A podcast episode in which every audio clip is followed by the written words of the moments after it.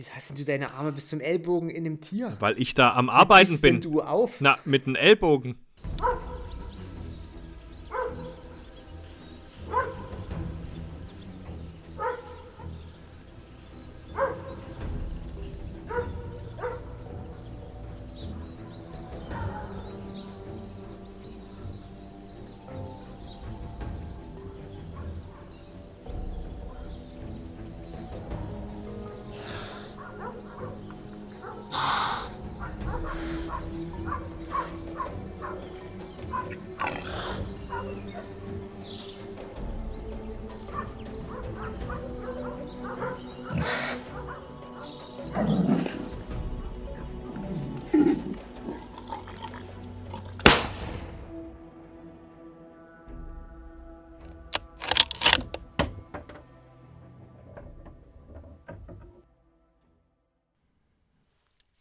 Servus miteinander. Ich darf euch ganz herzlich begrüßen zu äh, einer neuen Folge von unserem tollen Podcast, der ja gar nicht mehr neu ist. Ähm, mit mir, dem Phil und. Mit mir, dem Markus. Hallo. Hi Leute, ey, es ist, es ist schon, schon von Anfang an was Geiles passiert. Äh, ich weiß nicht, ob ihr es wisst, aber wir sehen uns ja immer über Skype, wenn wir uns hier unterhalten. Und ähm, ja, jetzt gerade dachte ich mir so, wo wir die Aufnahme gestartet haben, da schaltest jetzt besser mal Skype aus, damit ich niemand anrufen kann.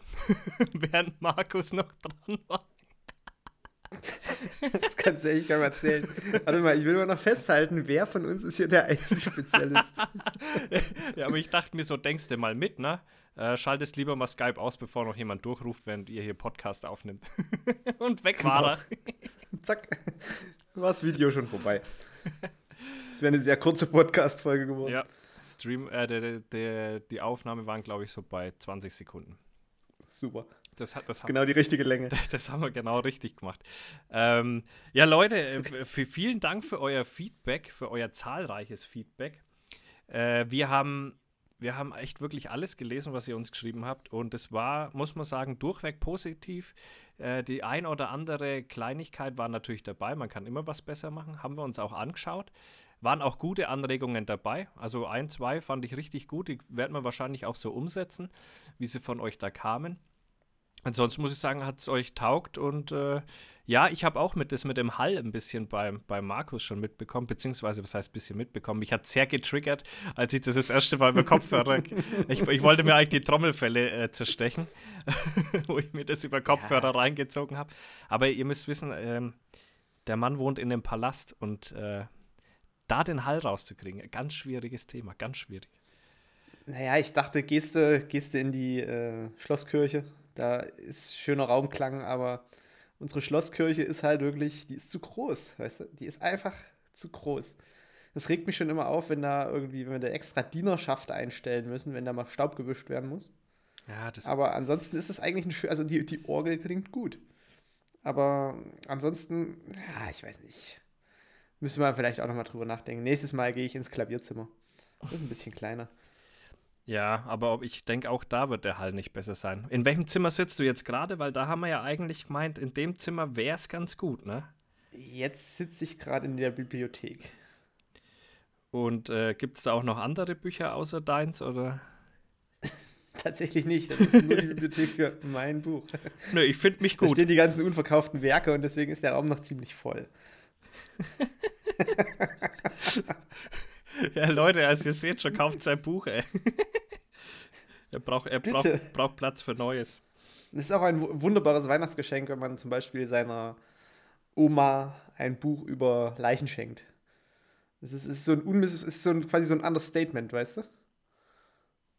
Weil es bald soweit kommt ist, immer oder? gut. Genau. so, guck mal. Das passiert dann. Ja, be bereite dich schon mal drauf vor. Ähm, hier kannst du auch schon mal die, die Mücken studieren, die da auf dir landen werden und die dann ihre Eier und die Drochse, äh, wo dann am Schluss noch. Äh, du kannst auch Erdkäfer sagen. Nee, für, Drochse. Für dich, für dich heißen die auch oh, Erdkäfer. Entschuldigung, oder habe ich mir was angemaßt? Das war quasi Amtsanmaßung von mir jetzt, die Drochse zu nennen. Du hast wahrscheinlich noch nie einen gesehen, weil die so selten sind. Ich, ich, wie sehen die denn aus? Ich wüsste ja nicht mal, wie die aussehen. Ja, siehst du? Da geht's ja schon los. Ja, wie sehen das die ist, Die sind klein, braun und buckelig. Also Ähnlich guck dir wirklich du. mal einen an, die sind klein, braun und buckelig. Was? Reiß dich mal zusammen. Ja, okay, du bist nicht braun. Aber buckelig. Aber dafür umso buckeliger.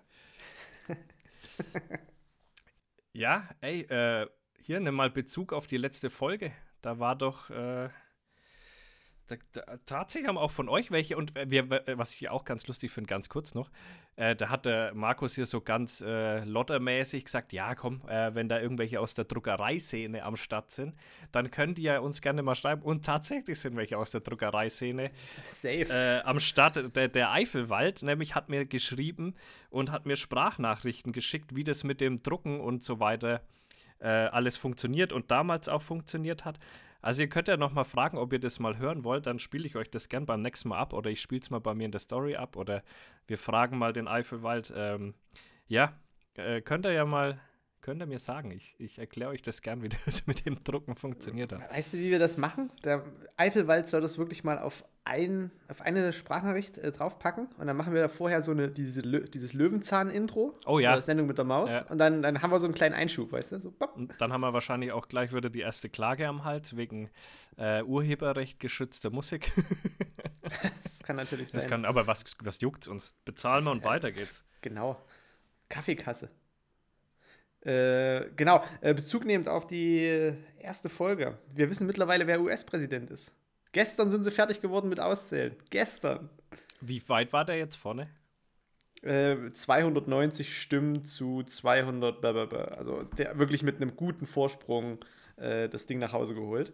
Aber wie lange das gedauert hat. Da- Das, das ging teilweise so um 14.000 Stimmen, die noch neu ausgezählt werden mussten. Ich mir so denke, so wenn ich 14.000 Blatt Papier einfach nur drauf gucke, ob da ein Kreuz links oder ein Kreuz rechts ist, da, da brauche ich doch keine fünf Tage. Aber war so.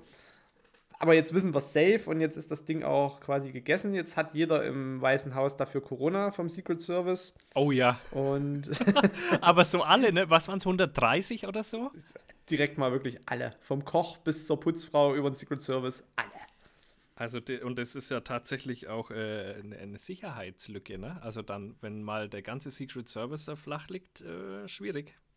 Naja, was heißt flach liegt? Die werden wahrscheinlich trotzdem weiterarbeiten mit Mundschutz, wenn sie keine Symptome haben. Naja, gut, aber es werden ja sicherlich auch einige Symptome haben. Es ist ja nicht immer ganz symptomfrei. Werden wir sehen, ob die USA jetzt zusammenbrechen, weil die Führungsriege Corona hat und Joe Biden in seinem Keller weiter streamt. Wie wir. Ja, wie wir. Wie wir. Und, äh, und, äh, und Putin ist, ist richtig am Start und lacht sich ins Fäustchen und denkt sich so, jetzt, jetzt kommt meine Minute. Jetzt kommt ein hat bisschen, jetzt sowieso. bisschen Novichok äh, geschwind ums Eck oder wie das Zeug heißt. Und, Genau. und los geht's. Ich glaube, der hat jetzt sowieso vier Jahre lang sich einfach ein zweites Arschloch gefreut, der Kerl. Einfach nur, weil das so schlecht lief. Der hat, glaube ich, der ist früh aufgestanden, hatte da schon so ein richtig breites Grinsen und ist abends auch wirklich lachend ins Bett. Das, Ich glaube, das ist ja auch so ein Ding, äh, was die ja damals gemunkelt haben, dass quasi äh, russische Hacker den Wahlkampf da von Donald Trump ja unterstützt haben. Oder ich weiß gar nicht, ob es nur vermutet ist oder ob es wirklich so war. Und Ist noch nicht raus. Ist noch nicht raus, ja. Nee. Und äh, das ist ja so ein typisches äh, Ding, was, was also ich, ich meine, dass es bei Hitler doch damals auch ähnlich war. Da waren es, glaube ich, aber die Amerikaner, wo den gepusht haben, ne? Keine Ahnung. Doch, Ähm, da gab es, also ich meine, das Ich weiß nicht, aus welcher N24-Doku du das hast. gar nicht, gar nicht aus N24. Ich hatte da mal so einen Lehrer und der hat das nämlich behauptet, äh, dass die dem zum Beispiel Autos und auch das Flugzeug gesponsert haben und deswegen konnte der ja so krass Wahlkampf machen damals und konnte in mehreren Städten äh, an einem Tag sein. Deswegen konnte der so die Massen dann auch begeistern. Und angeblich war dieses Flugzeug und so weiter dann eben von den Amis gesponsert und das Ganze scheint wohl dann außer Kontrolle geraten zu sein. Äh, aber äh, keine Ahnung, Leute, ihr könnt noch mal nachgucken, ob das tatsächlich so war. Das hat nur dieser Lehrer gesagt und der war auch ein bisschen komisch, muss ich sagen. Der war, der war auch, gefühlt war der ein bisschen so ein Aluhut. Äh, Das ist wahrscheinlich jetzt einer, der jetzt auf der Querdenker-Demo hier in Leipzig mitgelaufen Ja, ist. aber da, das wird er wahrscheinlich dann nicht überleben, weil der ist, glaube ich, schon um die 80 oder so. Und äh, könnte gefährlich werden mit Corona. Tja. nee, also ich, weiß ich nicht, keine Ahnung. Ich habe hab mir immer irgendwie so gedacht, dass wenn man den am Flugzeug gesehen hat, dass das so eine alte Junkers war. Und dieses Auto war doch immer so ein, so ein, Merz- so ein sechsrädriger Mercedes, dachte ich. So ein Riesengefährt, wo der da immer durch die Kante gepäst ist. Ja, Keine Ahnung. Ja, ja, Egal. auf jeden Fall. Aber, gut, Aber ich finde es immer wieder schön. halt, ne? ich finde es immer wieder schön, wie man von Trump zu Hitler kommt. Das ist irgendwie immer so ein ganz kurzer Weg. Der Vergleich ist naheliegend. Ja, der, der, der hinkt nicht, der ist naheliegend. Ja. Äh, ja. Wie war deine Woche? Oh, meine Was Woche. hast du so getrieben? Du, du, du streamst ja irgendwie gefühlt jeden Tag. Gefühlt äh, streame ich jeden Tag und äh, in, in Wirklichkeit ist es am Freitag. Immer freitags streame ich. Die Woche war sehr, ähm, sehr feuerwehrlastig, trotz dass wir keine Übungen mehr oder so haben. Also wir hatten mal an einem Tag drei Einsätze, davon zwei gleichzeitig. Das war etwas verwirrend. Ähm, hat aber alles ganz gut funktioniert, Gott sei Dank. Also war sehr, sehr actionlastig. Dann, äh, was war noch so los? Ja, genau, gestern ein bisschen gestreamt, war ein ganz guter Stream, also mit, mit Felix Kuver, der äh, schimpft sich Jagdmomente in, in den sozialen Medien. Äh, das ist ein, ein Jagd-YouTuber, der das aber schön darstellt, also quasi auch für Nichtjäger sehr, sehr interessante Filme macht, weil er halt auch die Natur sehr gut erklärt. Ne, muss man sagen, war ein guter Stream. Ähm, es war Ich glaube, den habe ich tatsächlich auch schon mal auf YouTube gesehen. ja, kann ich mir gut vorstellen. Also der macht da viel, der hat damals auch diesen Sophie Award äh, gewonnen, was äh, vom DJV damals war und von Jagdstolz, glaube ich, gesponsert wurde. Ähm, da, und da ging es eben darum, Weitgerechtigkeit 2.0, glaube ich, hieß dies, oder war das Thema eben. Und da ging es auch darum, den Film so zu machen, dass es auch ein Nichtjäger gut finden könnte. Und da hat er eben gewonnen und äh, das ist einfach sein Ding, das macht er, macht er auch schon länger. Von dem her, das war ein ganz cooler Stream. Äh, auf dem Schluss zu wurde es etwas hitzig, die ganze Geschichte, hatte aber nichts mit Felix zu tun. Ähm, ja, da, äh, da bin ich immer noch etwas ähm, aufgescheucht von diesem Stream, aber egal. Reden wir da nicht drüber. Ja, und was sonst noch? Ähm, genau, ich habe auf der Arbeit, oh Leute, ey. Ey, die Leute schreiben manchmal Tickets, das, das ist der Wahnsinn. Also bei der IT ist eigentlich üblich, dass wenn man ein Problem hat, schreibt man ein Ticket und dann kann man die schön priorisiert abarbeiten nacheinander. Und äh, manchmal klappt das nicht so gut und äh, manche geben sich da einfach keine Mühe, sondern schreiben halt fünf Wörter und dann war's das. Und du sollst wissen. Computer brummt. Gen ja, wirklich. Also so, mein Outlook geht nicht mehr. Gut, das kann jetzt viele Ursachen haben. Was genau geht nicht mehr? Ähm, wie, wo, wo, ab wann kommt der Fehler? Seit wann besteht der Fehler? Haben den Fehler noch andere? Also man kann da schon ein bisschen mehr wie fünf Wörter schreiben. Und dann habe ich halt so eine E-Mail rumgeschrieben, in der ich eben geschrieben habe, es wäre schöner, wenn die Ticketqualität sich wieder ein bisschen verbessern würde. Ähm, und, äh, und manche schreiben gar kein Ticket, sondern rufen direkt an. Das kann ich eigentlich halt gar nicht leiden, weil das äh, richtig zum Problem führt. Wenn du nämlich an einem wichtigen Problem dran bist und dich ruft dann jemand zwischenrein an, dann kannst du nicht mehr priorisieren. Und das ist einfach, äh, führt dann eben zum Problem. Und was ich da eigentlich auf das, was ich hinaus wollte, war, ich schreibe diese E-Mail, dass man bitte ein Ticket schreiben soll und die Qualität besser werden soll. Antwortet einer auf die auf die E-Mail, ja, bei mir geht der Link nicht. Wo du dir so denkst, yo, das war genau das, worum es mir ging. Weißt du, was bei sowas richtig cool ist? Wir kriegen manchmal äh, von der Uniklinik oder auch von der medizinischen Fakultät so Rundmails. So, so Verteiler an alle quasi. Und es gibt tatsächlich Leute, also zum Beispiel letztens wurde zum Impfen aufgerufen, äh, für die Grippeschutzimpfung. Das ist jetzt schon ein Jahr her, dieses Jahr war's, ist es nicht passiert, aber letztes Jahr war ziemlich lustig. Und jetzt ein, angenommen, äh, Martina Müller hat Bock, sich impfen zu lassen. Und dann geht die aber nicht auf den Link, um sich dort anzumelden, sondern sie geht auf Antworten. Allen Antworten, oder? Allen Ah, Antworten. Das ist das Wichtige bei solchen Rundmails, dass man auf alle Antworten geht. Und damit weiß das komplette Uniklinikum, dass Martina Müller gerne eine Grippeschutzimpfung hätte. ja, das Leben Und ist das nicht kommt so regelmäßig vor. Ja, es ist, es ist manchmal so, du, du denkst ja auch gar nicht, also es gibt ja, den, es gibt ja diesen Begriff idiotensicher. Ich habe aber in der IT gelernt, dass es das nicht gibt, weil Idioten kommen auf Ideen, die, das kannst du nicht absichern. du denkst, okay, jetzt hat es, glaube ich, jeder verstanden und bums, er schreibt einfach kein Ticket. Doch nicht. er macht einfach so weiter wie bisher. Ja, ja, sehr. Also da oftmals fragt man sich schon, was mit der Menschheit so ein bisschen, bisschen passiert, ne?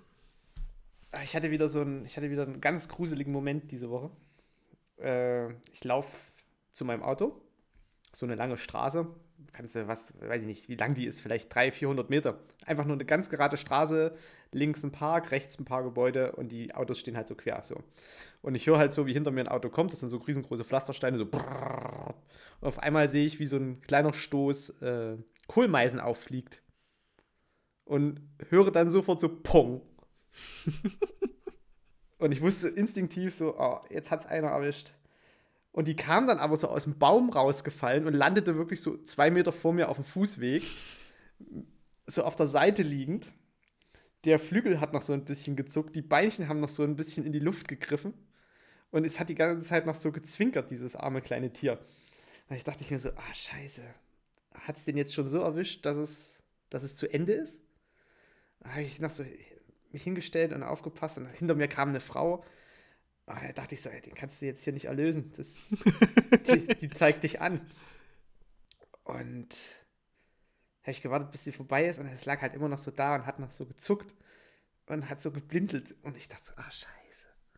Aber er war wirklich noch nicht tot. Also manchmal hast du das ja irgendwie, wenn, wenn jetzt zum Beispiel irgendwie so ein, wenn du eine Ente schießt oder so, die dann noch so ein bisschen nachzuckt, mm. aber wo mhm. du genau weißt, das ist halt nur noch so letzte Zuckungen und das war also wirklich kein schöner Moment. Habe gewartet, bis die Frau vorbei ist, habe diesen armen kleinen Vogel genommen. Du hast auch wirklich den Herzschlag noch gespürt. Und habe ihm halt einfach dort auf offener Straße den Hals umgedreht. Weil, was willst du tun? Du weißt genau, diesen Aufschlag auf dieses Auto hat dieser Vogel garantiert nicht unbeschadet überstanden. Und ja, dann habe ich das erste Mal tatsächlich ein Nicht-Wildtier was ich nicht essen kann, umgebracht. Und das ist tatsächlich so ein ganz komischer Moment, wenn du dort mitten in der Stadt stehst und dem Vogel den Hals umdrehst. Das hat irgendwie, weiß ich nicht, das hatte so ein bisschen so einen bitteren Beigeschmack. Ich hatte auch wirklich so mir dann überlegt, legst du den jetzt einfach hier hin? Ja, ja, kannst jetzt aber hier nicht. Also, du musst dir vorstellen, bei so einer Kohlmeise, wenn du dir den Hals umdrehst, hast du den Kopf in der Hand. Da ist also kein Gewebe, was da irgendwie was da irgendwie noch du, was. Du meinst abhält. quasi so ein. es hat nicht mal gemacht. Es war halt einfach so Klick und du wusstest, jetzt ist er tot, jetzt ist er erlöst, dem tut nichts mehr weh. So, dann legst du den ja da aber nicht einfach auf den Fußweg. Und dann bin ich mit diesem toten Vogel in der Hand, in der einen Hand den Kopf, in der anderen Hand den Körper, da lang gelaufen und dachte mir so, ey, wenn dich jetzt jemand sieht, die denken doch, du bist völlig bescheuert und hab den in so eine Hecke gelegt, noch ein bisschen Laub drauf und dann mir die Hände desinfiziert, weißt du auch nicht, was die Viecher haben. Und es ist wirklich, es war ein ganz komischer Tag. So diese, erstmal dieses, dieses Plong von diesem Auto, wo du genau weißt, oh, jetzt ist irgendwas passiert. Das war auch nicht so ein Plong, wie wenn du über einen Stein fährst oder so. Das war wirklich so ein, wei so ein weiches Plong. Mhm. Du wusstest genau, da hat es einen erwischt. Und das Verrückte, wo ich diesen Vogel in der Hand hatte, drehe ich mich um und dort an dieser Stelle, wo es den erwischt hat, das war wie so ein, das war so eine Einfassung für die Bäume, dass die halt nicht irgendwie in den Beton oder die Pflastersteine reinwachsen. Und da saßen schon wieder seine Kumpanen und haben da irgendwie weitergepickt und haben wieder nach Würmern gesucht. Da ist gerade der beste Kumpel irgendwie, weißt du, vom Auto überfahren worden und die sitzen da und fressen weiter. Sag mal, wo, ähm, wo in der, in der Alfred eigentlich? Äh, hat den jemand gesehen? Ja, keine Ahnung, du. Und im Hintergrund so. Ja.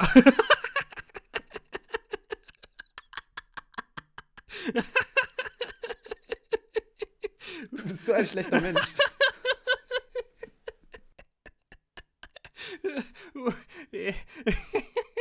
Stell dir das mal vor. Mit dem Plopgeräusch im. oh Gott, so eine Scheiße. Wir haben, uns, wir haben uns in der zweiten Folge schon völlig mit Peter und Nabu und jedem verschissen, der irgendwie äh, nichts von Tierschutz versteht. Das gibt eine Anzeige. Ja, Anzeige ist wirklich das einzige Mittel, wie man den Leuten beikommen kann.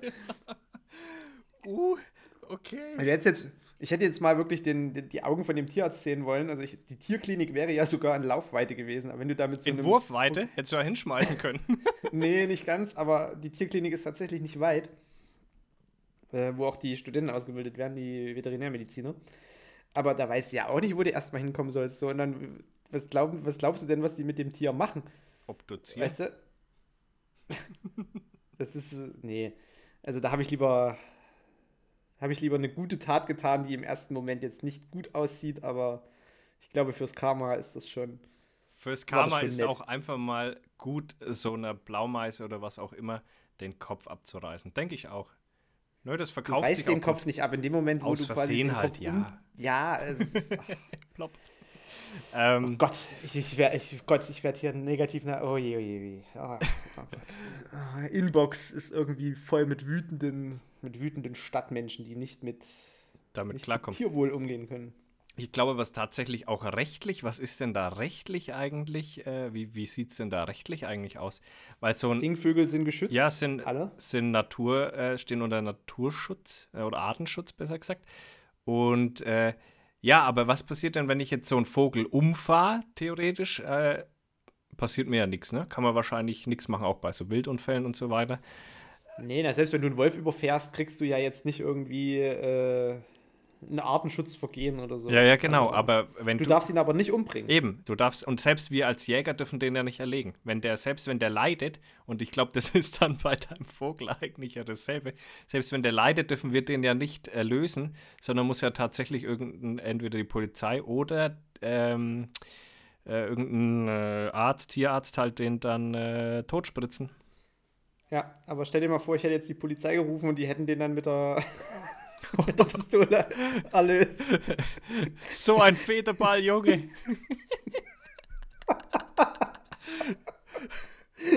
Oh Gott, wir sind echt schlechte Menschen. Oh ja. Äh, nee, also ich glaube, tierschutzkonform ist bei dem Vogel Hals umdrehen. Wenn ich jetzt eine, eine dünne Klinge mitgehabt hätte, hätte ich es auch mit der Klinge gemacht, aber wir dürfen ja keine Messer mehr tragen, nicht mal Jäger. Ja, ja. in der Stadt zumindest nicht. Ähm, Ja.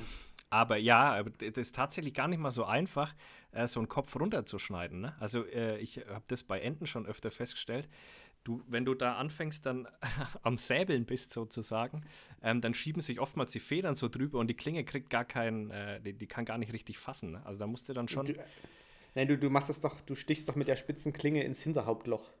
ja, entweder so oder du machst halt einfach einen kurzen Ritz.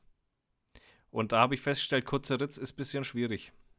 Musste, ja, ähm, ich habe das oft äh, mit, äh, vielleicht kannst ja du da mal ein bisschen Expertise reinbringen.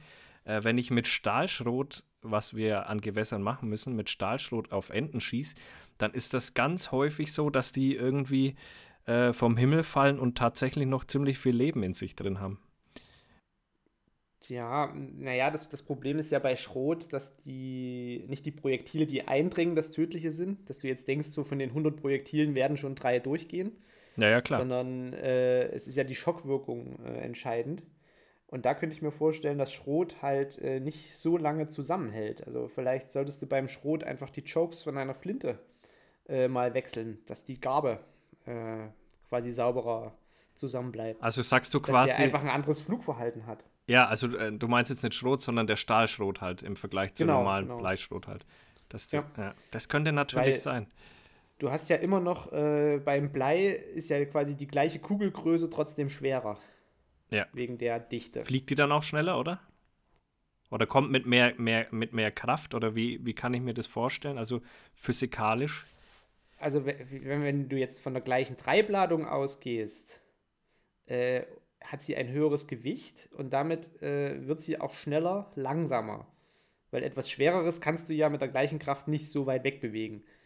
Äh, deswegen könnte ich mir vorstellen, dass die halt auf die gleiche Entfernung, wenn da jetzt irgendwie nichts am, äh, am, am äh, quasi an diesem Plastikkörper äh, verändert ist, der, die, der diese Kugeln trägt, äh, könnte ich mir schon vorstellen, dass die eher weiter auseinandergehen und eher streuen als die, als die Stahlschrote. Weil die sind leichter und bleiben dann mit der gleichen Kraft quasi länger in ihrer Flugbahn, bleiben also länger auch quasi als kleine Garbe erstmal stabil. Und wenn du die nicht vielleicht deckungsgleich auf die Ende drauf bekommst, sondern nur irgend so einen Rand und die trotzdem runterkommt wegen der, wegen der Schockenergie, aber dann halt eben nicht genug Kugeln, die getroffen haben. Also ich könnte mir vorstellen, wenn du da an den Chokes was äh, quasi drehst, dass man, dass man da vielleicht ein anderes und vielleicht auch besseres Trefferbild hinbekommt. Das ist äh, eine sehr, sehr gute Idee. Jetzt ist halt immer nur das Problem, ne? Du schießt halt den. Ja, müsstest halt die Chokes immer tauschen, ne? Wenn du ans Gewässer fährst und dann, wenn du wieder auf Krähen gehst, andere Chokes rein, ja. Aber das ist eine gute Idee. Äh, kannst du nicht mal so ein Experiment machen? Man kannst du nicht mal sowas, sowas gucken, wie das wirkt? Das wäre doch mal interessant, oder? Das könnte man durchaus mal durchführen. Bloß da ist jetzt äh, natürlich der rechtsmedizinische Hintergrund. Klar, du musst. Also ballistisch ist das auf jeden Fall eine, eine, coole, eine coole Sache, wenn man da einfach Bleischrote und Stahlschrote jetzt mit unterschiedlichen Chokes mal schießt. das kann man doch wohl verargumentieren. Du musst ja mal gucken, wenn ich, jetzt, wenn ich jetzt auf einen Menschen schießen würde, wäre es ja mal interessant zu wissen, ähm, wie sich das auswirkt, welchen Choke ich da brauche. Da nimmst du Posten. Ja, gut, mit Posten natürlich geht es natürlich noch einfacher. Oder halt gleich ähm, ähm, Brennecke halt, äh, Flintenlaufgeschosse. Das wäre natürlich eine Möglichkeit.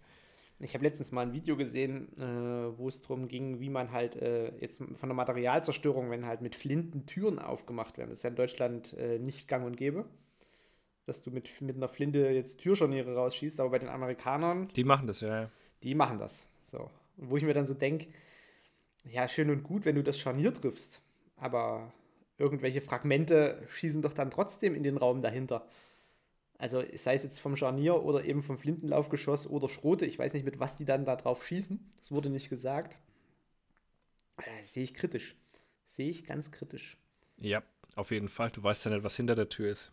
Äh, die, da haut es mit Sicherheit was äh, durch, oder? Weil sonst wird es ja nicht aufgehen. Wenn da nichts durchgehen würde, würde die Tür ja auch nicht aufgehen. Ja, aber gut, naja, wir werden sehen. Wir werden Aber das ist auf jeden Fall ein, eine Erklärung, die ich da äh, quasi in, in den Raum führen würde. Nö, die finde ich auch gut. Also die klingt für mich auch plausibel, ja. Könnte durchaus Sinn machen. Ähm, mir ist die Woche auch noch was gekommen, wo ich mir so gedacht habe, wie kann er eigentlich, wenn es kalt ist, seinen Job machen? Also weißt du, wenn so eine, wie, wenn so eine Leiche jetzt draußen liegt und es ist kalt, da, da wird es ja ein bisschen, also halt, ich meine jetzt winterkalt, äh, da wird es ja doch ein bisschen schwer mit Insekten, die da unterwegs sind, oder? Die da jetzt, weil, weil ich sehe ja, wenn es Winter ist, dann fliegen ja keine Mucken rum und keine, keine Käfer oder was. Oder ist es da noch warm? Dann keine Ahnung. Erklär mal, weil das hat mich nämlich, habe ich mir so die Frage gestellt, wie macht er das eigentlich im Winter? Also es gibt Fliegenarten, die wirklich nur im Sommer vorkommen. Das sind so diese kleinen goldenen, die du dann immer so an der Biotonne sitzen hast. Aber es gibt auch welche, die sind relativ kältetolerant und die äh, können Temperaturen bis zu 2 Grad Tagesdurchschnitt, also da kann es auch nachts kälter werden und tagsüber dann meinetwegen 8 Grad haben.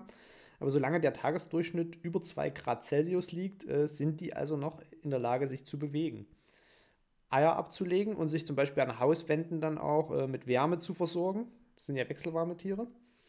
Und ähm, dass die dann eben genügend Wärmeenergie erstmal wie aufladen. Dann können die Eier ablegen und aus den Eiern schlüpfen dann auch die Maden und die brauchen dann natürlich sehr, sehr, sehr, sehr lange, um sich zu entwickeln. Also das dauert dann wirklich Wochen und Monate. Manche überwintern dann. Die lagern in ihren Körper einen langkettigen Zucker ein, der als Frostschutzmittel fungiert. Und damit äh, sind die also auch gegen kalte Temperaturen ziemlich gut erstmal gewappnet. Wenn es natürlich richtige Minusgrade wären, dann kannst du das vergessen. Aber es ist auch äh, beobachtet worden und da hatte ich auch selber schon Fälle, dass mitten im Winter, wenn es dann mal eine Wärmephase gibt und der Schnee halt wegtaut, dass die irgendwo im Wald eine Leiche besiedeln, dann kommt der Schnee zurück und dann wird die Leiche gefunden und dann sind die Maden trotzdem schon groß. Die können nämlich, wenn das genügend Maden sind und die sich aneinander reiben, erzeugen die eine eigene Wärme. Und die kann teilweise bis zu 20 Grad über der Umgebungstemperatur liegen. Ach, krass. Ja. Du hast wie so ein, so, so ein Bioton-Effekt durch die Fäulnis und die Verwesung der Leiche ohnehin schon, weil das ist ja bakterielle äh, äh, Aktivität. Das ist natürlich bei kühlen Temperaturen dann abgestellt. Aber die Maden können, wenn sie im, im Konglomerat sind, wenn sie in so einem richtigen Ball sind, äh, können die wirklich richtige Temperaturen auch erzeugen. Und das merkst du auch, wenn du dann an der Leiche stehst und da einfach mal mit, mit der, selbst mit der behandschuhten Hand drüber gehst einfach nur deine Hand drüber hältst, merkst du, dass das wärmer ist.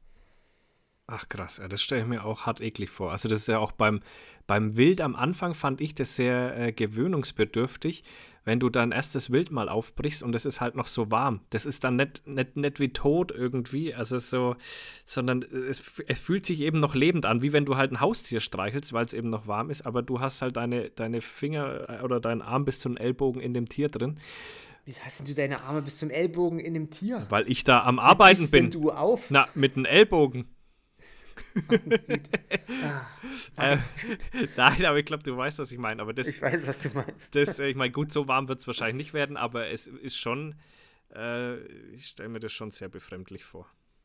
Ja, es hat so seine, es hat so seine Momente, der Job. Gut, ich meine, wenn es kalt draußen ist, ist es toll, ne?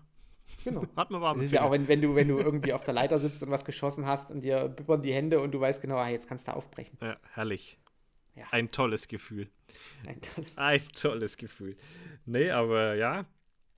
Da muss ich sagen, äh, das stelle ich mir schon ein bisschen befremdlich vor mit, mit, mit diesen Leichengeschichten. Da, äh, hast, du da, hast du da gar keine, Be hast du am Anfang wenigstens Berührungsängste gehabt oder bist du ein Psycho?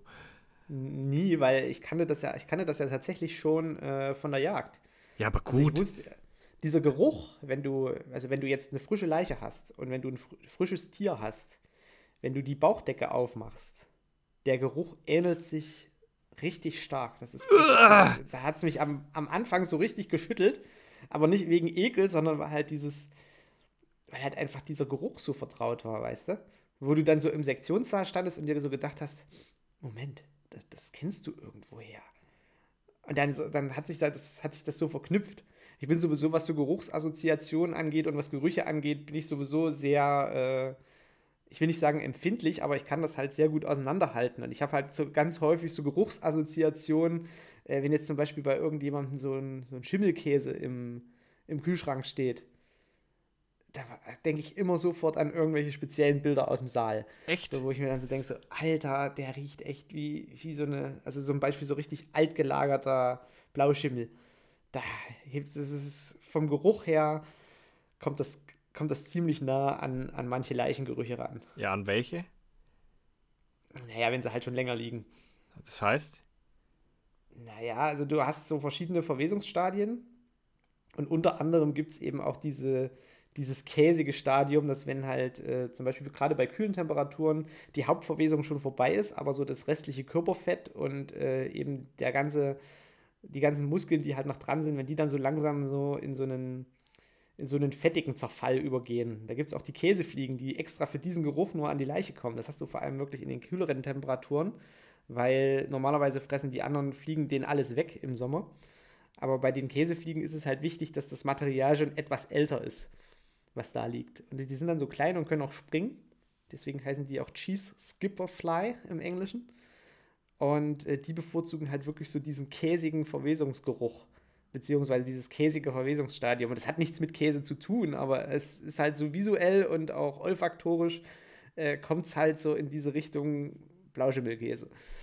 Es ist ja, äh, ich glaube, eh diese Geruchgeschichte ist ja für den Menschen äh, was ganz Krasses, wie der damit Erinnerungen und so verknüpft. Ich habe mal, äh, in Berlin gibt es ja so diese äh, Bunkerführungen, äh, und, äh, Berliner Unterwelten oder so, meine ich, heißt es.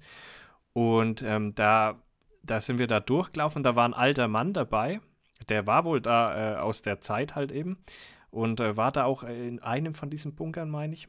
Auf jeden Fall hat er gesagt, er kann nicht mehr grillen, weil sobald er verbranntes Fleisch ähm, riecht, muss er dran denken, wie die diese, äh, diese Brandbomben abgeworfen haben, weil da hat es überall nach verbranntem Fleisch dann gerochen und deswegen kann dieser Mann nicht mehr grillen, weil die das sofort so Flashback-mäßig äh, in den Krieg zurückversetzt. Kann ich verstehen. Ja, ist krass, ne? Also kann, kann ich bei ihm völlig nachvollziehen, äh, weil das tatsächlich äh, nicht anders riecht. Ja. Es riecht wirklich nicht anders. Hast du Brandleichen dann auch schon gehabt? Wir haben eigentlich alles schon gehabt. Also in regelmäßigen Abständen kommt auch mal äh, eine verbrannte Leiche mit. Das ist einfach so. Und riecht die dann so wenig Bacon-mäßig, wenn die dann da so liegt? Oder ist es, ist es schon Na, so? Wie gesagt, ich sag, ich sag ja, ich kann es nachvollziehen, warum er das mm. so denkt. Ja, also das ist wirklich, äh, der Geruchsunterschied ist nicht groß, sagen wir es mal so. Ja, krass. Es ist, es ist, schon, es ist schon ein bisschen, es ist schon ein bisschen auch äh, eine wilde Nummer. Aber es ist äh, interessant. Also, schlimm ist nur, wenn du dann anfängst, die Dinge falsch rum zu verknüpfen. Also wenn ja, du. das ist, äh, da, da gibt es eine ganz interessante Geschichte. Ich weiß nicht, ob du Schweigender Lämmer gesehen hast. Nee, leider nicht. Aber sollte ich vielleicht äh, mal machen. Das ist ja eigentlich Grund. Da gibt es halt eine wissen. Szene, da sind die bei einer Sektion beim FBI und äh, die Leiche wird aufgemacht und alle gucken halt schon so angewidert, was nie der Fall ist, weil wenn bei uns ein Leichensack aufgemacht wird, wissen alle, was drin ist, weißt du? So, jeder weiß genau, äh, im Leichensack ist eine Leiche. Und so, egal wie die aussieht, ob das jetzt eine Wasserleiche ist oder eine Brandleiche, Leiche kommt aus dem Sack. So, fertig. So, und dann siehst du dort diese Gesichter und das ist halt so eine ganz äh, spezielle Szene, wo nur diese Gesichter gefilmt werden. Und alle reiben sich so eine Mentholpaste unter die Nase und geben dann dieses Döschen weiter, damit sich alle irgendwie Mentholpaste unter die Nase reiben können. Und aus dieser Szene ist tatsächlich daraus entstanden, dass alle Polizisten und viele Studenten heute glauben, dass man sich im Sektionssaal permanent Mentholpaste unter die Nase reibt. Was völliger Quatsch ist, weil der Geruch ist im Sektionssaal wirklich ein, ein ganz wichtiger, äh, eine ganz wichtige Hilfestellung. Also du riechst zum Beispiel, wenn jemand getrunken hat, wenn jemand Alkohol getrunken hat. Du riechst, wenn jemand äh, schwer entzündliche Erkrankungen hatte. Das Ach, riechst du alles schon. So, und du brauchst deinen Geruch und kannst ihn dir nicht betäuben. Und das Geile ist, äh, nach einer gewissen Zeit, wo das dann ganz viele Leute gemacht haben, kam dann von einigen zurück, so, ey, das kannst du nicht machen. Wenn ich jetzt Kaugummi kaue, Mentholkaugummis, dann kommt dieser Leichengeruch vom Gehirn zurückprojiziert in die Nase. die konnten keine Kaugummis mehr essen und keine Zähne mehr putzen mit Mentholpasta, weil dieser Geruch vom Gehirn zurückassoziiert wurde. Ja, das ist dann diese äh, falsche Verknüpfung. genau.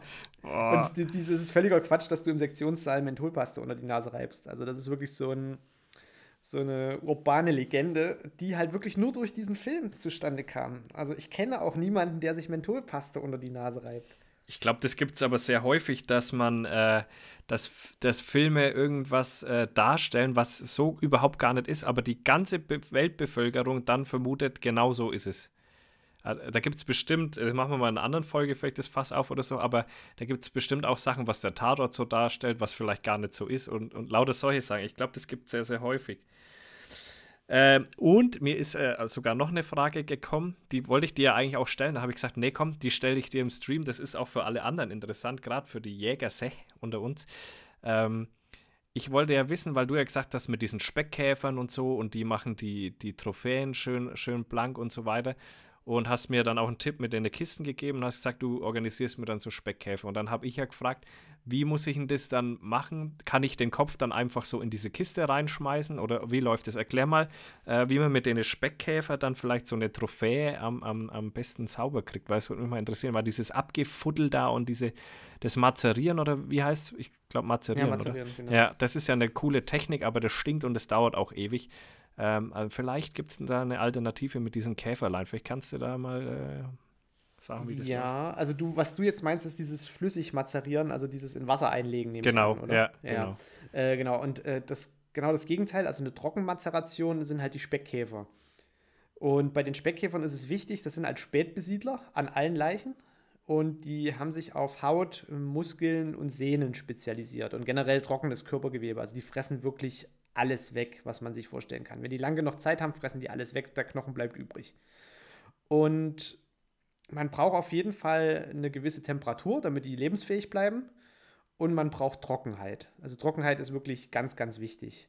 Und deswegen ist es da wichtig, dass du den Schädel halt schon abschlägst, also dass die Trophäe ja quasi schon äh, vom, quasi, dass du den Oberkiefer mit äh, Schädel trennst. Ah, das mache ich dass aber du nur ja die Trophäe hast. Ich also, habe ja immer den ganzen komplett. Schädel, ja. Ach so. Auch das geht. Er musste ein bisschen vorsichtiger sein. Du musst auf jeden Fall in dieser Kiste, und da gibt es tatsächlich nur einen, einen Kistenhersteller, der Kisten baut, die dafür äh, in Frage kommen. Das ist die Firma Really Useful Box. So heißen die. Ich weiß nicht, glaube ich, auch eine deutsche Firma.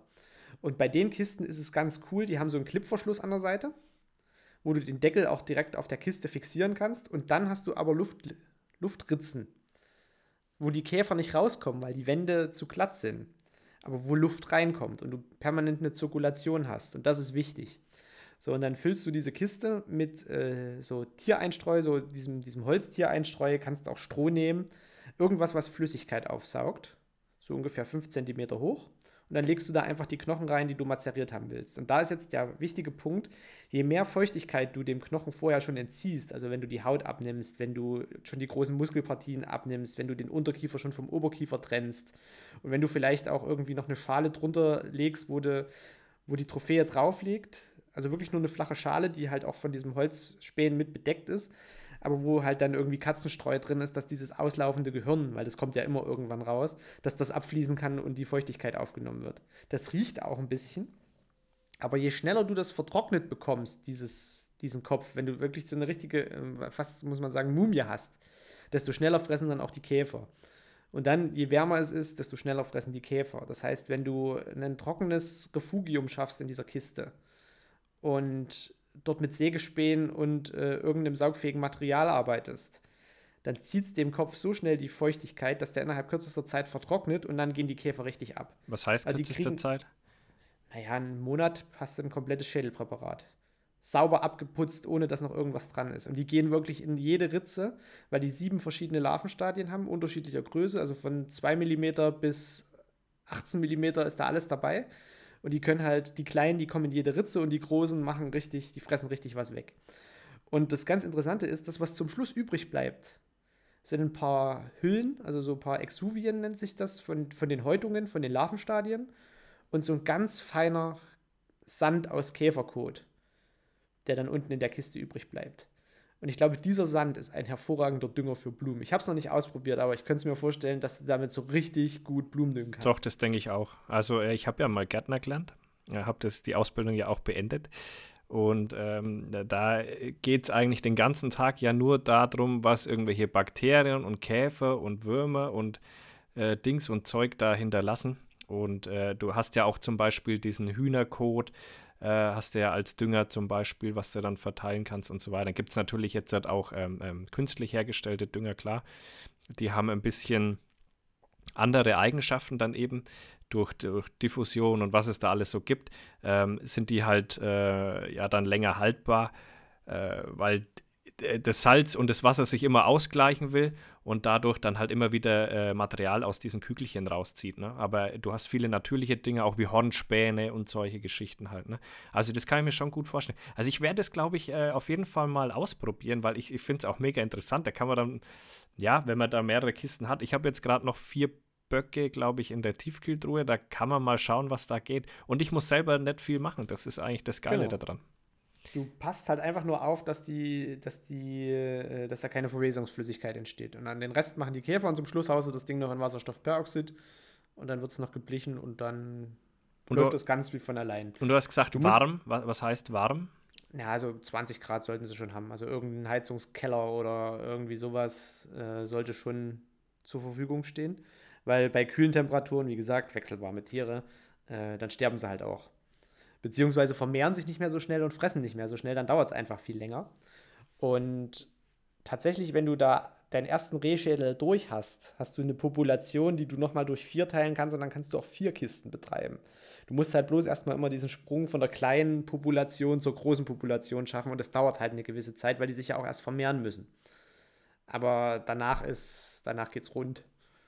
Ja, und ähm, ich habe gerade noch gedacht, wegen äh, Feuchtigkeit entziehen, wie sieht es mit Salz aus? Ja, das Problem ist, dass Salz natürlich auch für Insekten nicht positiv wirkt. Das dachte also, ich mir nämlich fast, ja. Wirklich Haut runter, Decke ab und die großen Muskelpartien einfach weg, Augen raus. Und wenn du nicht das Gehirn rausmachen willst, dann futzelst du halt da mit so einem umgebogenen Nagel so ein bisschen die Masse raus. Oder kurz mal mit dem, äh, mit dem Kercher reingehalten. Das flutscht dann so schön. Und dann, sobald, je mehr Feuchtigkeit du entziehst vorher, desto schneller geht's. Das ist einfach so. Weil die, die warten tatsächlich auch ab, bis diese Areale, die denen noch zu nass sind, wenn es irgendwo anderes was Trockenes gibt, da warten die richtig ab, bis die da ran können. Und dann hast du aber auch so, also ich hatte letztens erst einen Bock in so einer Kiste drin liegen.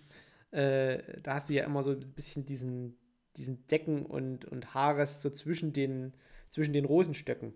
Ja, den geht immer am beschissensten weg. Gerade wenn es genau. ein älterer Bock ist, da kriegst du eigentlich nicht gescheit weg, ja. Genau, und da sind die Sper da habe ich dann einfach mal, die, die drehe ich halt ab und zu auch einfach mal so in der Mazeration, damit die überall ran können. Und dann drehe ich diese Trophäe und auf einmal fällt da wirklich zwischen diesen, zwischen diesen Rosen einfach so ein riesiger Käferklumpen raus. Und dann war das schon frei, dann haben die das schon alles aufgefressen. Da, da balgen die sich dann auch richtig drum und streiten sich da, wer wirklich an diese Masse ran kann. Und das ist wirklich blitzblank rausgefressen. Alles auch unten diese Hautreste und Fellreste an den, an den Stöcken unten dran, das ist alles weg. Also ich werde das auf jeden Fall ausprobieren. Auf jeden Fall, weil das mega, also ist, glaube ich, eine interessante Sache. Also einmal werde ich es auf jeden Fall ausprobieren. Mit denen vier, was ich jetzt dann da, oder vier oder fünf, was ich noch habe, keine Ahnung. Ja, du darfst immer nur einen reinlegen. Einen pro Kiste. Das ja, ist ja. wichtig niemals vier auf einmal. Das wird zu, zu nass. Da hast du eher die nee, Fliegen dann drin. Ja, ja, nee, du musst halt einen mal machen und dann sagst, hast du schon gesagt, dann hast du eigentlich genug, dass du eine zweite Kiste mal noch aufmachen genau. musst und so weiter halt dann. Ja, genau. Nee, das probiere ich auf jeden Fall aus. Das äh, interessiert mich wirklich. Äh, wir haben ja auch äh, der Community gesagt, ihr stellt uns Fragen. Und wir haben ja angefangen mit dir. Die Gina hat mir die Fragen geschickt. Äh, die Gina macht ja unser Instagram-Profil und wir wissen die Fragen vorher nicht. Also Markus konnte sich jetzt nicht auf die Fragen vorbereiten. Na, und, schönen Dank. Ja, und nächstes Mal machen wir es halt dann umgekehrt, ne? Okay. Also, Frage 1.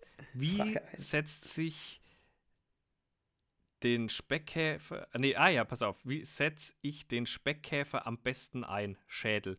Und wo bekommt man die her? Vor allem Raum Mittelsachsen. Das ist ja lustig, dass wir das jetzt schon vorher besprochen haben. Ich habe die Fragen nämlich auch noch nicht angeguckt.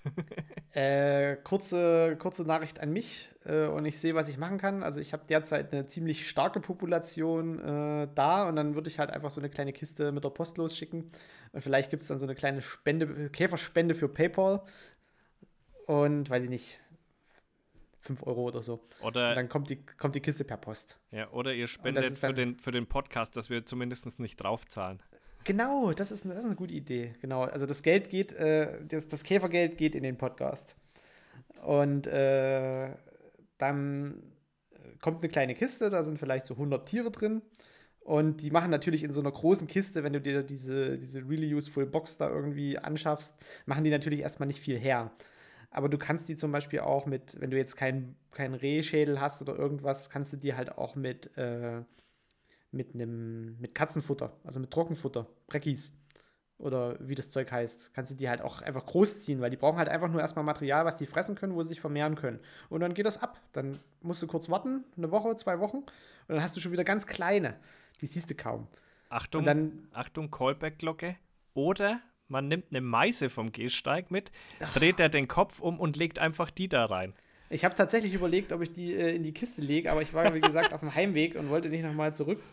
Aber ah, jetzt fängst du wieder mit der Meise an. Die Tierschützer drehen uns echt den Hahn zu. Die drehen uns den Hals um. Äh, ja. Nee, also, wie, wie siehst du das? Was hättest du mit der Meise gemacht? Ja, wahrscheinlich dasselbe. Sehr gut. Weil ich, ich, kann kein Tier leiden sehen. Das nee. nee, das geht nicht. Ich habe auch, äh, auch schon mal eine ähnliche Situation tatsächlich gehabt. Äh, und zwar, wenn wir mit dem Freischneider äh, so Büsche und so weiter halt ausgeschnitten haben oder vorher mit dem Rasenmäher, dann hast du ganz oft diese Erdkröten gehabt, die sich einfach nur ducken und manchmal können die sich aber nicht weit genug wegducken. Und dann schlitzt du die halt so zur Hälfte auf ja, gut, dann habe ich die halt auch, keine Ahnung, auch schon mal einen mit, mit einem Stein weggemacht. Ne? Also, das war auch äh, ziemlich eklig und da hatte ich noch keinen Jagdschein und so weiter. Und äh, das, hat, das ging mir sehr nah, nah damals, äh, obwohl es in Anführungszeichen ja bloß so ein, so ein Fröschlein war. Ne? Ja, aber wenn dir, ich glaube, wenn dir sowas nicht mehr nahe geht, bist du auch auf der Jagd mittlerweile, da bist du falsch. Also dieses, ja. ich meine, wenn ich eine Mücke an der Wand zerklatsche, äh, egal, aber weißt du, sobald es irgendwie warm ist und irgendwie dich angucken kann äh, und dann vor allem auch noch so tragisch, so mit so einem Plong aus der Welt äh, herausfällt und dir vor die Füße, äh, da ist es, glaube ich, auch deine Pflicht. Also da ist es auch wirklich, da fügst, fügst, du dem Tier nur Leid zu, wenn du das wirklich noch irgendwie zum Tierarzt schleppst und der dann auch nur sagt, so, pff, die halbe Stunde hätten sie sich jetzt auch klemmen können. Und ich finde das sehr cool, äh, da mal äh, ein bisschen Werbung für einen Jagdkollegen von uns gemacht. Fabian Grimm, kennst du bestimmt? Ja. Äh, der, mit dem stehe ich so autorentechnisch so ein bisschen in Kontakt. Und äh, der hat in seinem Buch äh, Ich esse, also jage ich, wirklich so eine Situation in Berlin beschrieben, wo denen irgendwie eine Taube gegen die Balkonscheibe geflogen ist und die halt so übelst aufwendig versucht haben, diese Taube zu retten, Schrägstrich zu erlösen. Und äh, ja, das ist fast noch, und daran habe ich mich sofort erinnert und dachte mir so, nee, das tust du diesem Tier nicht an. Äh, schnell und entschieden reagieren. Das wurde uns ja auch äh, bei der, bei der Jagdschule so beigebracht. Also wenn du irgendwie eine Entscheidung getroffen hast, dann ja, zackig ja, ist so. entschlossen also, durchführen. Ich kenne es ja gerade als, als Hundeführer wirklich. Ähm, da, da passierte das durchaus auch des Öfteren mal, dass du eben mit lebendem Wild in Kontakt kommst, was aber nicht mehr lebensfähig ist. Ähm, sei es auf einer Nachsuche oder sei es äh, jetzt wie bei der Entenjagd. Ähm, ja, da geht es jetzt auch nicht mehr darum, dass man jetzt hier einen auf, auf Mimimi und so weiter macht, sondern geht es darum, so schnell wie möglich das Tierleid einfach zu beenden. Und auf welchem Weg ist eigentlich egal, Hauptsache der schnellste und, und beste in dem Fall einfach. Ja, also ich hätte da genauso reagiert, also da brauchen wir, brauchen wir eigentlich nicht diskutieren. Ähm, nächste Frage. Nächste Frage. Auch sehr interessante Frage. Äh, da bin ich mal gespannt, was rauskommt. Welches ist dein Lieblingsinsekt und warum? Es gibt so mehrere, aber tatsächlich, äh, ich weiß nicht, ob du die schon mal gesehen hast, diese goldglänzenden Rosenkäfer. Ja. Total geil. Die fliegen, die sehen ein bisschen so aus wie diese Biene, was wir da gesehen haben, äh, nur kleiner, oder? Genau, genau. Äh, ein bisschen kleiner sind die tatsächlich. Und das Coole bei denen ist, jedes Insekt mit Deckflügeln muss diese Deckflügel öffnen, damit die Flugflügel funktionsfähig sind. Der Rosenkäfer kann mit geschlossenen Deckflügeln fliegen, was dem so ein bisschen dieses Flugverhalten, also der sieht so ein bisschen aus, wie wenn so ein, wie wenn so ein Osprey-Hubschrauber kommt. Weißt du, mit diesen hochklappbaren mhm. äh, Rotoren. Und weil der eben diese Deckflügel nicht offen hat und da kommt halt wirklich so ein einfach, es eigentlich sieht aus wie ein Schnatz von Harry Potter. Ist wie ein kleiner goldener Schnatz. Total cool. Kann mit geschlossenen Flügeldeckeln, Flügeldecken fliegen. Cooles Tier. Und von den Aaskäfern muss ich sagen, äh, sind es dann äh, tatsächlich die Totengräber. Die sehen halt einfach nur schön aus. Weil die, noch so, die sind schwarz und haben so eine orange Bänderung. Ich wollte gerade sagen, das sind so mit Rot. Oder sind das auch die, wo man immer so zuhauf sieht? Also so gerade am Friedhof gibt es dann immer so, so Pulk von denen oder sind das andere? Nee, das sind, äh, das sind äh, Feuerwanzen. Ah ja, das, das stimmt. Ja, das würden dann solche sein. Ja, das habe ich nämlich schon genau. mal gehört, Feuerwanzen, ja. Genau, das sind die Feuerwanzen, die äh, meistens so äh, an Lindensamen oder auch an Birkenstuppen und so, da sitzen die. Ja, genau. Genau. Äh, und was ist dann noch? Achso, ich mag alle Schwebfliegen. Schwebfliegen sind sowieso die coolsten Insekten. Das ist, die sehen einfach nur toll aus und ja, die haben so, so eine vielfältige Ökologie. Also manche von diesen Schwebfliegenarten können tatsächlich nur in alten Eichenwäldern äh, leben, wo oben in den Eichen, in der Astgabel, ein bisschen Wasser gesammelt ist, wo spezielle Bakterien und Mooszusammensetzungen da drin wachsen und Algen, wovon die fressen. Das ist total absurd das ist sowieso, gibt es ja so viele so Symbiosen. Also das wird ja eine Symbiose sein, wobei ich weiß nicht, inwieweit der Baum von der Schwebfliege profitiert. Der profitiert da gar nicht, aber ja, dann ist es das, keine, um, um ja, ja, Eier legen Ja, ich meine nur, weil ich ja gerade mit dem Argument Symbiose kommen wollte. Hallo. Ähm, Hallo aber dann, ist es, dann ist es, halt keine, wenn nur einer davon profitiert. Ähm, aber es gibt ja, ich habe auch äh, früher Ameisen gehabt, also in, in so Formezarien. Und da gibt es ja auch die, die wahnsinnigsten Dinge, was da miteinander zu tun haben muss und hier und da. Also da können wir mal in einer anderen Folge vielleicht mal, weil wir mal zum Thema Ameise kommen, äh, kann ich da auch ganz schön viel mit beisteuern. Nämlich ich hatte, ich hatte tatsächlich ein ganz teures Völkchen, das hat mich damals 300 Euro gekostet. Das war eine asiatische Ameisenart und die waren golden. Ähm, die hatten quasi dieser Gaster, der war, äh, oder die, die, der, der, der Arsch sozusagen, dieses dicke Arschende, das war mit so Härchen besetzt und die waren, haben im Licht golden geschimmert. Also es hat ausgesehen, als wären das goldene Ameisen. Und äh, die sind mir dann aber alle gestorben relativ schnell und das war ziemlich bitter. Äh, und zwar habe ich Ach, wir erzählen das dann mal in der Ameisenfolge. Äh, Cliffhanger hier an der Stelle. Die Ameisenfolge. Die, die, die, nächste wird dann die Ameisenfolge. Äh, vielleicht. Gucken wir mal, ob wir irgendwann mal auf das Thema Am Ist, Sind Ameisen bei dir ein Thema? Oder eher nicht so? Seltener. Seltener. Seltener. Dachte ich mir. Also wirklich äh, eher dann aus einem ökologischen Aspekt oder wenn es irgendwie um Verlagerungen geht, aber da hatte ich tatsächlich noch nie den Fall. Bei Ameisen müsste ich dann tatsächlich auch andere Spezialisten dazu rufen. so wie mich, da kannst du, dann bei mir einfach durchklingeln, wenn du da mal Genau, da bist du dann quasi der, der Co-Gutachter. Genau, das wäre jetzt kein Problem. Weil, um weil das muss man sich ja auch so vorstellen, der forensische Entomologe kennt ja nicht alle Insekten. Was? Das geht ja gar nicht. Nein, ah. äh, wir haben natürlich auch unsere Ansprechpartner für so spezielle Fragestellungen. Ja. Aber auch dazu machen wir mal später eine Folge. Okay, ja, man könnte, man könnte sich schon wieder verreden hier, ne? Weil mich würde jetzt schon wieder interessieren, was, was was ist dann, äh, also ich meine, gibt es dann da spezielle Menschen, die sich pro Tier spezialisiert haben? Nee, aber pro, pro Familie beispielsweise. Ah, okay. Also es gibt zum Beispiel einen Spezialisten in Chemnitz, der macht nur Stutzkäfer. Der kann nur Stutzkäfer, ist der deutschlandweite Spezialist für Stutzkäfer. Und da gibt es dann wirklich deutschlandweit überall so einen Spezialisten für so eine Käfersorte, oder wie? Ja, es gibt dann so eine, kleine, so eine kleine Untergruppierung unter den Entomologen, die sich halt für Stutzkäfer interessieren. Und dann gibt es eine kleine Untergruppe, die sich für Schwebfliegen interessieren. Und dann gibt es eine kleine Untergruppe, die sich für Schmetterlinge, also Schmet Lepidopterologen sind sowieso nochmal so eine eigene Kategorie an Entomologen. Also wer sich für Schmetterlinge interessiert, der, weiß ich nicht, der trinkt auch Tee aus Porzellantassen. Wollte gerade sagen, wollen wir da mal die Homo-Keule schwingen gleich mal? Nein, nee, nein, so das hat damit nicht. nichts zu tun, okay. aber äh, also ich mein, Schmetterling. Nee, das ist, weil, weil Schmetterlinge präparieren ist ein übelstes Gefrickel. Also das habe ich im Studium äh, so als studentische Hilfskraft machen müssen. Was heißt machen müssen, machen dürfen. Und Schmetterlinge präparieren, da gehst du echt, da, da beißt du auf Granit. Wenn du da irgendwie Wurstpfoten hast oder einen zittrigen, wenn du zu lange ruhig hältst, kannst du keine Schmetterlinge präparieren Und für manche ist das halt die absolute Welt und das mache ich aber nicht. Also ich, ich fange keine Schmetterlinge für meine Privatsammlung, ich äh, präpariere keine Schmetterlinge für irgendjemanden. Wenn ich mal irgendwas aufpräpariere, dann sind das Fliegen oder Käfer. Und was ist, äh, was würde auf deinem äh, T-Shirt äh, stehen? Also quasi, was, was wäre dein, äh, deine Unterdings, die Schwebfliege? Hättest du die Schwebfliege auf deinem T-Shirt ganz groß als Fanboy oder was, was wäre auf deinem T-Shirt? Ja, oder halt den Rosenkäfer. Oder, halt eher, den der, eher der Schnatz. Der Schnatz der Käfer. Der, der Schnatz, ja. Das ist tatsächlich. Da könntest du dann auch noch so, so, so Meta-Ebene Humor reinbringen. Wie, wie Harry Potter irgendwie so einen Rosenkäfer im Mund hat. Oh ja. Oh, da Hat ist, ja einmal, einmal den Schnatz verschluckt. da ist viel, äh, da ist viel Luft noch da. Ja, auf jeden Fall. Hast du sonst noch was äh, zu erzählen? Weil ich sehe, wir, wir könnten diesmal die, die Stunde schaffen vielleicht. Denkst du? Wollen wir die Stunde wirklich mal so abknappen? Äh, Ja, müssen naja, wir nicht, aber wenn dir noch was Lustiges einfällt, bin ich auch bereit, daraus zwei Stunden zu machen, gell? Jetzt, jetzt hocken sie alle da. Das hat er Nee, nicht. zwei Stunden das machen die. Oh, wie soll ich das schaffen? Nein, oh Gott, das ist schon die Weihnachtsfolge. Ah. Wird es eine Weihnachtsfolge geben? Safe, oder? Na klar, sicher. Haben wir sonst nichts zu tun. Ja, ist ja, ist ja eh Corona. Ja, eben. Die, Was die neue machen? Normalität. Ja. Hallo. Corona bedingt.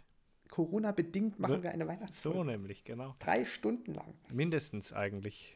Mit äh, leichten Weihnachtsglockengeläut im Hintergrund. Ach, herrlich. Oh, oh nee, das stelle ich mir schön uns- vor.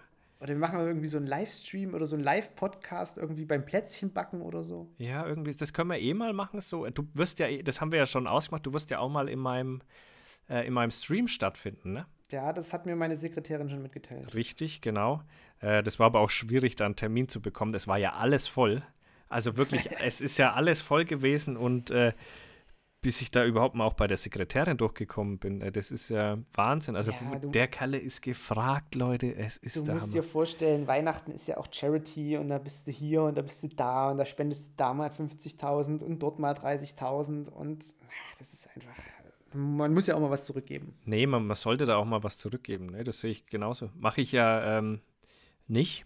Äh, Mache ich ja wirklich nicht. Mache ich ja echt gesagt. gar nicht sowas. Nee. Doch, ich habe ja, ich hab ja hier meine Bart-Geschichte, meine Movember-Geschichte. Da bin ich doch auch mal ganz Ah, charity-mäßig. Ich, ich habe mir auch überlegt, ob ich, ob ich mir nicht einen stehen lasse. Ja, und? Ich weiß nicht. Bei der Überlegung ist dann geblieben, oder was? Hat, das, hat der. Kopf wieder ausgeschalten. Nee, mal sehen. Vielleicht habe ich nächste Woche schon, schon nur noch ein Schnauzbart. Ja, das wäre geil. Du, du weißt, Ja. Gina braucht auch immer Content für Instagram. Ja, ja. So ein, so ein kleines Hitlerbärtchen wird sich da schon gut machen. Ich bin halt froh, dass er jetzt so steht, wie er steht, mit meinem, mit meinem Kinderbart da. Das ist ja auch so was völlig Absurdes. Ich hab, bin dunkelhaarig und habe riesig große blonde Einschläge in meinem Bart. Was, was soll denn das? Was ist denn das für ein, für ein System? Wer, wer entscheidet denn das so oben auf dem Kopf? Da hast du dunkle Haare und dann so Bart. Nö, dann machen wir blond. Ba- Warum? Die meisten haben ja am Bart dann eher rot. Also ich habe ja unten an den, das ist aber glaube ich auch wieder ein bisschen weggegangen und ist im Sommer auch ein bisschen mehr. Ähm, das, ich habe da so, so unten, also am Kinn, das, das sind sehr viele rote Haare dann mit dabei im Sommer. Im Winter eher weniger. Im Sommer habe ich das Gefühl, irgendwie sind da mehr rote Haare dabei. Früher war es noch schlimmer. Und das sieht man ja oft bei Männern, dass die rote, ähm, ich merke schon, wie du geil wirst gerade, weil ich ein bisschen rote Haare habe. Äh, Wer, wer hat das entschieden? Wer hat das entschieden? Schau mal, wie er gleich ablockt. Und, und, wenn hier jemand nämlich auf Rothaarige steht, dann bist es ja wohl eindeutig du. Das schneide ich raus. hier wird nichts rausgeschnitten. Jetzt habe ich nämlich schon Es Angst. Ich hab- alles so, wie er, es ist. Boah, Da sein lüsternen Blick. Ich, ich erzähle hier was von roten Haaren in meinem Kinn und, und er wird total lüstern hier. Ja, das wird daran liegen. nee, aber Äh, jetzt mal evolutionsbiologisch. Ja, komisch, warum, ne? warum? Warum? Also das ist, ergibt ja so tarnungstechnisch auch überhaupt keinen Sinn, weißt du, wenn du irgendwo dunkle Haare hast und dann auf einmal so einen, so einen strahlend gelben Bart die, oder Fra rot. die Frage ist, was hat der, hat der Bart überhaupt evolutionsbedingt für einen Sinn für uns? Stell dir doch mal vor, du gehst ins Zoo und da sitzt so ein, so ein Silberrücken-Gorilla einfach an der Scheibe und er hat dann so einen blonden Hipsterbart. Ja, das wäre scheiße, aber was ist denn äh, trotzdem? Es muss ja irgendein Mehrwert oder, oder warum? Na, für den Winter, das, das wärmt das Gesicht. Ja, und Frauen brauchen das nicht, oder was? Nö. Wobei, da gibt es ja auch Bärtige. Also gerade wenn man Eben. da in die, äh, in gewisse andere Kulturen vielleicht auch mal, äh, dann stellt man fest, doch, auch da gibt es manche mit doch sehr stattlichem äh, Schnorre. muss Die man sagen. meisten glauben ja, es gibt überhaupt keine weiblichen Zwerge. Das liegt an den Bärten. Äh, ja, ähm, hast du noch was? Ich habe nichts mehr. Er hat doch nichts mehr. Ich hab Hast ja du noch was? Ja, keine Lust. Ja, keine ich hab Lust habe ich Bock mehr. mehr auf diese Scheiße hier. Nee, äh, es war doch äh, war eine coole Folge. Ich glaube, die ist noch cooler. Äh, allein mit dem Opening und der Meise fand ich es persönlich, glaube ich, noch cooler und musste sehr, sehr lachen. Ich hoffe, hoff, dass ihr dann auch lachen müsst. Ja, nächste Ähm, Woche gibt es keine Podcast-Folge, weil wir Eingesperrt von wurden. Peter und Nabu einfach weggesperrt wurden Ja. für Tierleid. Dann könnt ihr Charity für uns machen und ein bisschen was spenden, damit wir hier aus den Gerichtskosten wieder rauskommen. Ähm, bei Peter ist es ja tatsächlich so, die zeigen dich lieber an, bevor du Tierleid äh, vermeidest. Das ist ja so ein die Ding. verursachen ja in den USA äh, mit ihren, also ich glaube, in den USA ist es tatsächlich so, dass die da auch diese Spendengelder dazu nutzen, um irgendwelche Tierheimtiere einzuschläfern, die länger als drei Monate da irgendwie im Tierheim hocken. Ja, ja, machen die. Ja, äh, das ist ja bewiesen auch. Und die sagen ja, gut, es geht ja darum, um das Tierleid zu vermeiden. Also, ja, aber wenn- so eine Katze irgendwo in einem Raum sitzt und da irgendwie den ganzen Tag pennen kann, ist das für mich kein Tierleid, weil zu Hause ist es ja auch nicht anders. Da sitzt die Katze ja auch nur vorm Fenster und guckt raus. ja, und äh, da ist es halt äh, mit dem Satz ganz gut gehalten. Wenn zwei das Gleiche tun, ist es noch lange nicht dasselbe. Ja, so, so sieht's aus. Das ist Peter einfach. Okay, ja, äh, dann wie. Cool. Geil, voll auf die Minute, fast genau. Ähm, deine berühmten letzten Worte. Ja, jeder Tag ohne Zettel am Fuß ist ein guter Tag. In diesem Sinne, Leute. Ciao. Tschüss, macht's gut.